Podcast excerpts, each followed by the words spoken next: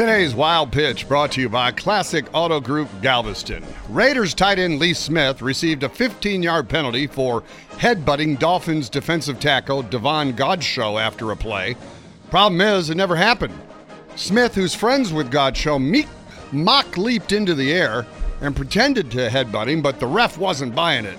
After the play, personal foul, and necessary roughness. Offense number 86.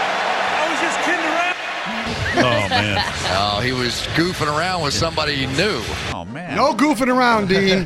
That's reason number 27 why NFL stands for No Fun League. Reason number 28 the Texans. That's today's Wild Pitch.